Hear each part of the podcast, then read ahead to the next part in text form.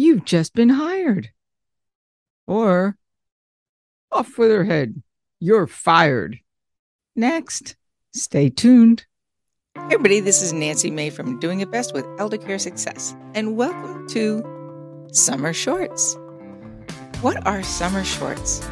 Well, everybody knows what those are. Those are the fun things that you buy in the store that have bright colors. They could have palm trees, alligators, flamingos, whatever they are on your shorts for the summertime. But here, they're just a little different. We're doing summer shorts, elder care success style, where we're taking 15 minute segments and giving you tips, ideas, resources, and fun things that you can do to make life easier, better, and in some cases less expensive while taking care of those that you love, be it a parent, a spouse, a partner, or anybody else in your family member. So hang tight. It's Summer Shorts. Hey, everybody, this is Nancy May with Doing It Best with Elder Care Success. And yes, this is another summer short. As the days get a little shorter and the nights longer and the summer slowly starts to fade, there are things that will change in the type of care that you are looking at with your parents. And one of the things that I think is most important here is to look at the aides that are working with you. Or if you've never worked with an aide, how do you actually hire a good aide to be at your side or at your parents' side? Now, I did this from over 1,200 miles away, and, and building a team was not easy. Yet it took time, patience on my behalf, and, and patience, quite frankly, on my lead aide's behalf, because her desire to have the best of the best was so strong. And I appreciate that. However, what my concern was in many cases was to make sure that we had enough team members so that nobody burned out. That's a huge key. But let me get into the facts or or some of the points and tips on how to hire a good aide. First of all, you don't need to have somebody who's a CNA. Really, taking care of somebody with love and empathy and a lot of common sense goes a long way.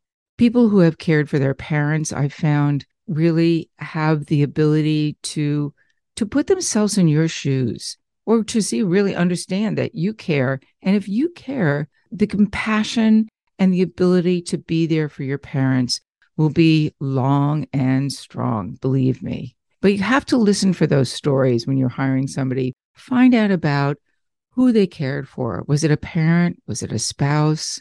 Was it a child? It could have been many children. We had one aide who worked with a number of children in daycare, and her ability to be present for my parents was just exceptional she treated them like an adult not like a child which is which is very key in my book. Also anybody who's worked with a physically or emotionally challenged adult should have the ability to be there for you and your parents when you need that too. As i said they don't need to be a cna there are certain things that that certified nursing assistants really have some understanding on but it's a very basic minimum. Instead or in addition to I actually required all our aides to go through a CPR training class, and I paid for those courses. You can easily sign up for those or or schedule them through your local American Red Cross online. I'll put uh, uh, links in the show notes for everybody on that one as well, or by even contacting your local police, fire, or EMS department on where the best course is. Now, please understand that just because a course is stated to say it does CPR does not necessarily mean it is the right one for the people who are working with your parents. Make sure that a CPR course is going through the issues as it relates to somebody who is older and physically more frail. Because the way you treat a child, a, an adult who's mature but not frail and elderly versus an elderly adult is very different because the body has different limitations. So check that out when you do sign up for the CPR course. In fact, I went through them. Mine was not only CPR, was CPR AED, which is the devices that will do uh, the electric uh, heart start, heart starting devices, I call them. And mine also did gunshot wounds and snake bites, which was because it was geared towards uh, a group that I belonged to, which was rather interesting. I'm not sure I could I could handle a gunshot wound today, but maybe maybe it would be keep me better. But in any case, even if you don't use the CPR skills when something happens, the training puts your head in a place that calms you down and you will know how to react and how to even have those conversations with a 911 dispatcher. They'll go over some of those things too if it's a good CPR course. The other things to think about are compassion and empathy. These are two big rules in my book. Compassion without being a pushover, and empathy and understanding and being able to put yourself in somebody else's shoes who may not be able to react as fast as you did when you were in your 30s or 40s or even 20s. The ability to also communicate in a way that is slow and patient. I'll give you a prime example. Just the other day, I was talking to one of our former aides, and she's working at a, a rehab facility right now. And she was so frustrated with a physical therapist and was telling Mr. Jones, Mr. Jones, help me, help me, help me. You need to stand up. You need to do this. You have to move faster and help me get up. Help me do this. But the physical therapy person didn't stop and take a breath between her words and her her orders or commands that she was asking the patient to do. The physical therapist got so frustrated after hearing that the aide later on had helped Mr. Jones go through his routine a little slower, a little bit more gently, and just patiently waiting, waiting for his ability to move at the speed that he could versus at the speed that the PT person, the physical therapist, want him to move. Slowing things down is a key. Another point is how they connect with your parents or a spouse. Do they spend time having an adult conversation with them? They may be introduced. Here's Susie. I'd like to introduce you to Stuart. Susie might say, Hello, Stuart. It's a pleasure to meet you. May I call you by your first name? Getting the permission, treating them like treating like an adult with respect and not speaking like a child to somebody who may have dementia or be a little older. Baby talk was one of my pet peeves. It still is. I never wanted anybody to speak to my parent like they were they were a 3-year-old or a 5-year-old or even a 10-year-old at that point. My goodness, they're in their 80s and 90s. They had gone through so much life experience and had so much more to share than being treated like a child who hadn't hadn't been down that road of, of life before.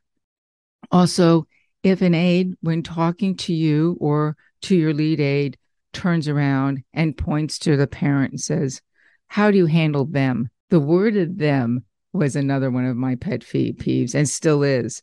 So when somebody turns around and talks about somebody that they're going to care for as a them, an object, an inanimate creature, a thing. It's time to say, we're done with the interview. Thank you very much. We'll get back to you and move on. Eye contact is another thing. Now, sight may be a difficult thing for your parent or the person that you love and care for, but being able to look at somebody's face and understand the expression that's going on in their heart that's part of communication that is so important. Patience, as I said, is another. Slowing things down, waiting, and sometimes asking again to make sure they heard you and understood things that were going on. Aides will often, if you're not there, or if, like I said, you know, I was 1,200 miles away, I wasn't taking care of meals for my parents, but asking about meals. What do they like? Do they like being left alone? Do they need help? Not cutting their meat their food at all unless they actually physically cannot have the dexterity to do so. Again, it's it's treating the parent, the patient, the person that you are taking care of through the aide with dignity and respect as an adult. When they start asking questions about physical changes that have evolved over time, understanding how the progression of life has happened over maybe the last three, four, six months before they got there helps anybody understand at what point is this particular person, this loved one at, and where might they be going later on. I don't mean from a spiritual perspective, but I mean from a physical perspective, because some things speed up and then slow down. I say that there's there's this life path that we're on as we get older, and especially if somebody has dementia or any sort of physical ailment, you can almost notice that the ramp up or down may be straight and fast or stepped. Go along at the same pace for a while, and then a gentle step down to a new level. So, understanding how that is going in somebody's life is very helpful because you know what to look for. Just if the changes are speeding up, being able to share that with a family member or the person that they, the aide, reports into. If they ask what the current status of their personality is like, are they bright? Are they happy? Are they sad? If they're sad, what are the things that they love to do? Engagements and activities, just what they liked as as a younger person may bring a little bit more joy into everyday routines, which could be even just sitting in front of a television and enjoying a, a good movie that brings laughter and good memories back. And then finally, the ability to listen, to be kind, to ask questions, to be able to engage in a conversation with the person that they are caring for in a way that shows respect, kindness, love and compassion that that makes every day special. Just because a parent is older doesn't mean that their life is done. And I say this only because so many people, I wouldn't say so many people, but too many are afraid of those years in our parents' lives that may mean the end someday. And it's going to mean the end for all of us at some point.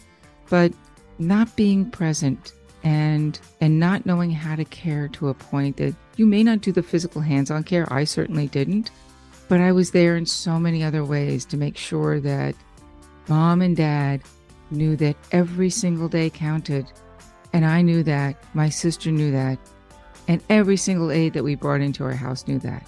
And when they didn't we changed things up really fast.